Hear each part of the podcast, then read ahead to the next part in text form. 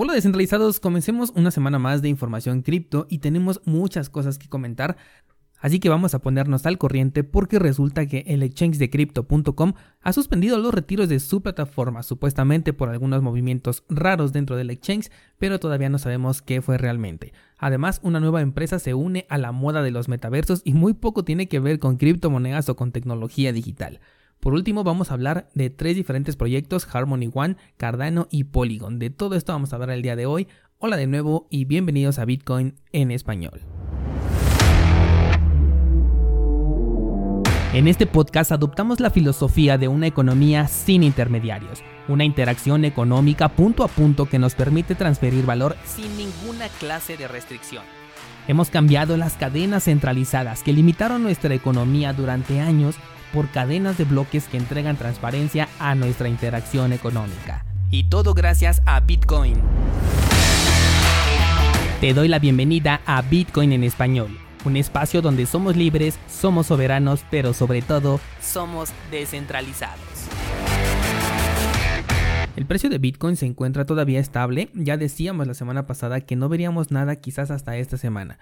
La vela en el marco temporal semanal cerró con indecisión, lo cual también ya te venía adelantando desde el viernes, y pues no nos deja muy claro qué es lo que podemos esperar de esta semana. Así que si estás buscando una oportunidad en el corto plazo, te va a tocar monitorear día a día el comportamiento del mercado.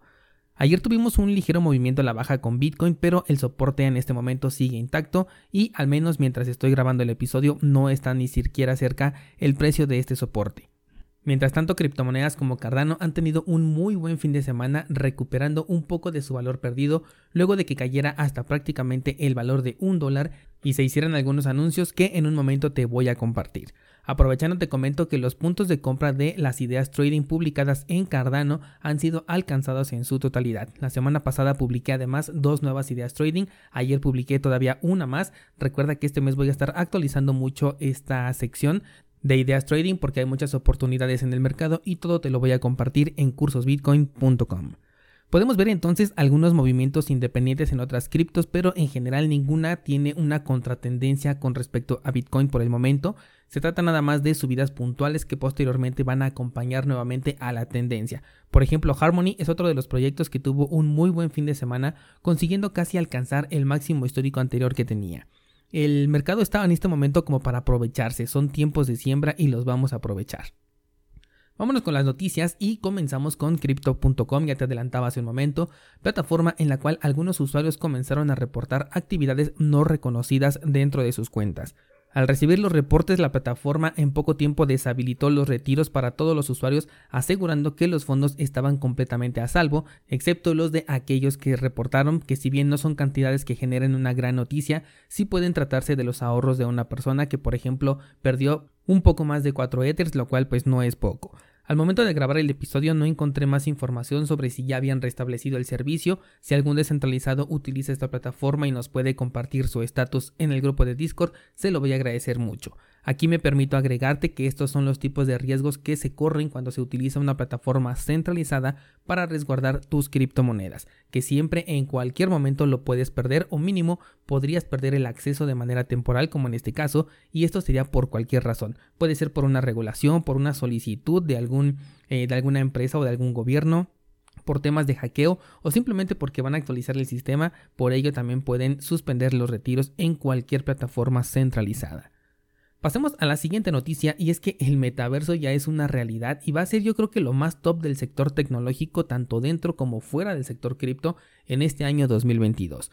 Resulta que una empresa que no tiene mucho que ver con esto pero que le encanta que sepamos que está a la última es Walmart quien ha enviado un par de patentes dentro de las cuales podemos destacar una moneda, un token y el registro de la popular marca dentro de la realidad virtual con motivos del ingreso a un metaverso. No se tiene todavía mucha información al respecto, pero se especula que podrías hacer el súper en una especie de realidad virtual y con las ventajas que ofrece el envío a domicilio, pues ya recibirías allí tú, eh, tus paquetes, añadiendo la experiencia de ir a la tienda aunque sea de manera virtual. Con Walmart la verdad es que no me ilusiono mucho, sobre todo porque ellos siempre han estado en las noticias cripto sin realmente inmiscuirse demasiado.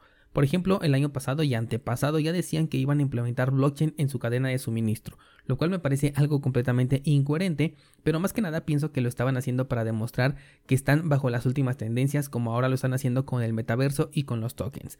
Lo que sí me gustó mucho de Walmart es que tiene una asociación con una empresa distribuidora de cajeros automáticos Bitcoin, las cuales pretende colocar en sus tiendas. En este momento solo lo pretende hacer en Estados Unidos, pero aún así esto me parece un gran acierto porque en esta clase de tiendas va una gran cantidad de gente y que todas las personas puedan ver a Bitcoin ahí a la mano, siento que es un aporte muy considerable para el sector cripto.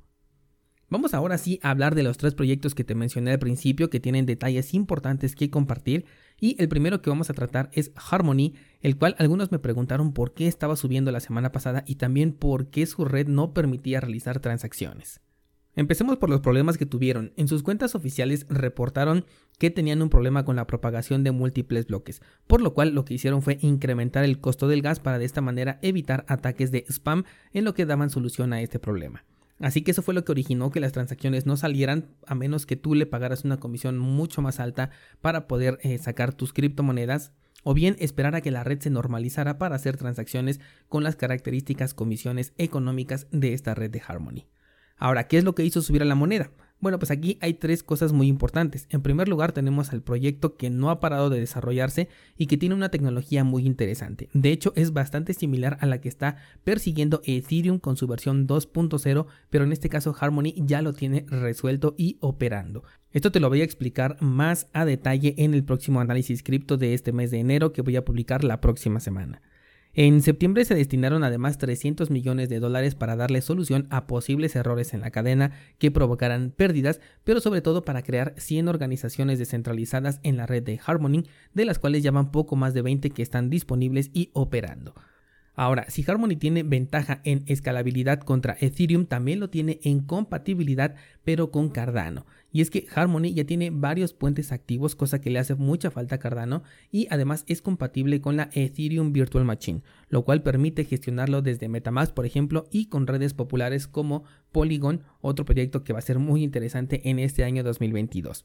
Por si todo esto te parecía poco, están desarrollando una conexión con la capa 1 de Cosmos, red que también sugiero que monitores este año porque se está involucrando por todos lados con muchas cadenas y creo que lo vamos a ver en cualquier cadena con la que estemos interactuando o cualquier DeFi, del mismo modo que en su momento vimos a Chainlink con su oráculo. Así que como verás la apreciación del token de One está completamente justificada y además su especulación es muy positiva en el mediano plazo. De este token también se cumplió a la perfección la idea trading publicada, esta fue desde el año pasado, alcanzando los tres objetivos de compra y llevándolo a ganancias. Si eres miembro de cursosbitcoin.com no olvides revisar esta sección de ideas trading. El siguiente proyecto del que vamos a hablar es Polygon, ya que oficialmente el día de hoy se lanza la bifurcación EIP 1559 de la que ya te hablé la semana pasada. Con esto el cálculo de comisiones será mucho más sencillo, y se quemará un 0.25% del suministro total del token cada año. Considerando que la emisión de este token es limitada, entonces tenemos un proyecto con deflación aunque sea lenta pero constante.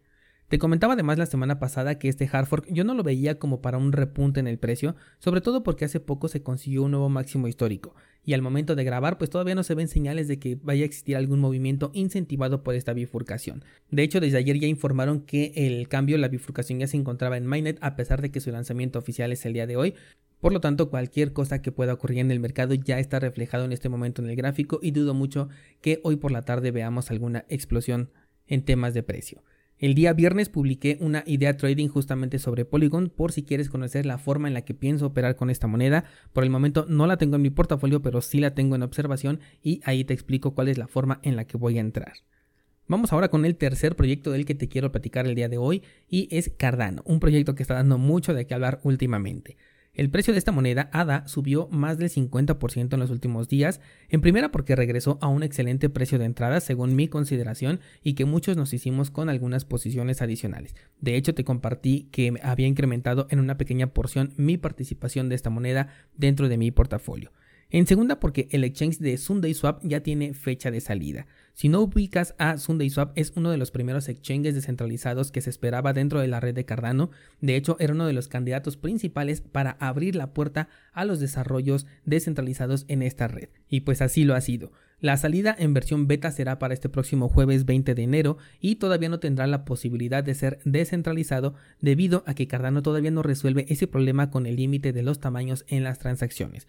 Por ello, la beta será un desarrollo que todavía está centralizado, al igual que lo tendrá que hacer cualquier otra aplicación descentralizada, porque ya esto es un problema que sale de ellos, esto ya es un problema completamente que tiene que solucionar Cardano. Entonces la beta será un desarrollo centralizado pero completamente funcional. Han compartido ya en sus redes sociales toda esta información. La distribución además de su token va a ser por tres diferentes maneras. Número uno, el staking inicial, que es el que ya se ha venido trabajando desde hace meses. Número dos, el yield farming. Y número tres, la compra directa de este token. En adición, el metaverso más importante de la red de Cardano que se llama Pavia también ya está muy cerca de ver la luz, ya están dando muchas señales ahí en sus redes sociales, al menos para su versión inicial, y se espera que este sea un metaverso que pueda competir contra proyectos de la talla de Decentraland o de Sandbox, por lo que ya te imaginarás a qué es lo que le está tirando este proyecto de Pavia. Así que estas dos noticias en específico son las que hicieron subir el precio el fin de semana, pero como te comentaba al principio, yo los veo como movimientos puntuales que muy poco van a poder hacer si es que Bitcoin marca el inicio de un nuevo movimiento bajista. Esto al menos en el corto plazo. Por otro lado, ocurrió algo muy interesante y es que Vitalik Buterin preguntó a sus seguidores que si en el año 2035 las transacciones se hicieran en una moneda que no fuera Ethereum, ¿cuál sería esa moneda? Lo interesante es que la opción más votada fue Cardano, y fue algo muy curioso porque viene de los seguidores de Vitalik que los podemos considerar como Ethereans. Es curioso porque se nos ha vendido la idea de que estos proyectos son enemigos, hablando de Ethereum y Cardano, y con esta clase de respuesta en la que votaron más de 600.000 personas, yo me pregunto si la toxicidad en redes sociales entre Ethereum y Cardano será incentivada o si realmente es la gente la que está eligiendo un único bando porque la encuesta demuestra completamente lo contrario. Además, después se volvió a hacer esta pregunta y la ganadora ahora fue Tron, por lo que según esta eh, pequeña encuesta con más de 900 mil votos, Cardano y Tron serían las redes que podrían suceder a Ethereum en el mediano plazo. Al menos con Cardano sí estoy de acuerdo, pero tengo mucha curiosidad en saber quién le dejaría el control de la red de transacciones más grandes del mundo a una persona como Justin Sun, de acuerdo al hipotético caso que ha propuesto Vitalik Buterin en su Twitter. Ahora, siguiendo con Cardano, tenemos a Charles Hoskinson a quien se le volvió a cuestionar sobre su avance en el desarrollo y la lentitud de la llegada de los proyectos DeFi a la red, a lo cual respondió que estos proyectos no están ofreciendo nada novedoso, que Charles se pone a leer los white papers y encuentra simplemente las palabras que son eh, que están de moda, como por ejemplo transacciones por segundo o esta palabra de infinitamente escalable, porque es lo que la gente quiere escuchar, pero que realmente lo que están haciendo es prometer más de lo que pueden ofrecer. Cuando leí esta parte yo me acordé, por ejemplo, de Solana, un proyecto que claramente podemos decir que ofreció o prometió más bien más de lo que podía ofrecer. Lo interesante aquí es que a Solana le funcionó, es decir, ¿cómo podemos ver la fotografía en este momento si tenemos a Cardano saliendo desde 2016 con un precio menor a 2 dólares y a Solana con un precio que ha alcanzado los niveles de 200 dólares? Sé bien que el, el precio no indica qué proyecto es mejor que otro, pero si los fines de los desarrolladores de Solana eran cortoplacistas, pues entonces puedo decir que consiguieron lo que estaban buscando. Según Charles Hoskinson, los proyectos comparten los mismos problemas que tiene Ethereum, pero con la enorme desventaja de que ellos no cuentan con los recursos ni tampoco con el efecto de red que sí tiene Ethereum, por lo que van a terminar tomando medidas desesperadas, como por ejemplo copiarle a otros proyectos que estén más sólidos, haciendo alusión por supuesto a Cardano. Y no podemos dejar de hablar de Cardano sin recordarte los servicios oficiales que ponemos a tu disposición. Número 1, el pool 7PL para delegar tus tokens y obtener recompensas. Y número 2, la página de creación de tokens NFT en la red de Cardano. Tienes los enlaces a ambos servicios en las notas de este programa. Ahora lo que toca es ir al Discord y me gustaría mucho replicar la pregunta que hizo Vitalik Buterin, pero aquí con la comunidad de descentralizados. Si fuera el año 2035 y las transacciones se hicieran en una criptomoneda en su mayoría, ¿cuál sería? Toma en consideración que en la votación Cardano incluso superó a Bitcoin, algo que tiene mucho sentido para mí, pero por eso es que quería mencionarlo. Bien, pues espero tu comentario en Discord para unirme a la conversación y mañana seguimos platicando.